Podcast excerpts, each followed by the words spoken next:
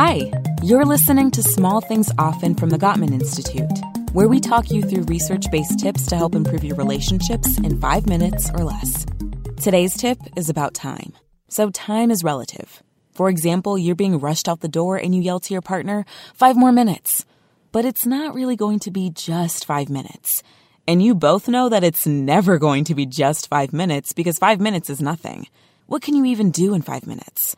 Well, actually, five minutes is plenty of time in relationships. In fact, five minutes is the perfect amount of time for you and your partner to connect on a daily basis, and in a number of ways. You can express physical affection, like kissing, hugging, holding hands, or cuddling. Or you can share specific things you appreciate about each other, or tell your partner one thing you admire about them, and why.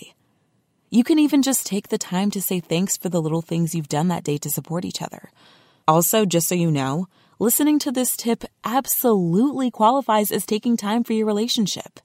The point is, whatever you end up doing, we know you have busy lives with hectic schedules. But those tiny bits of free time, five minutes here or there, are huge opportunities to connect with your partner, even if it's in small ways.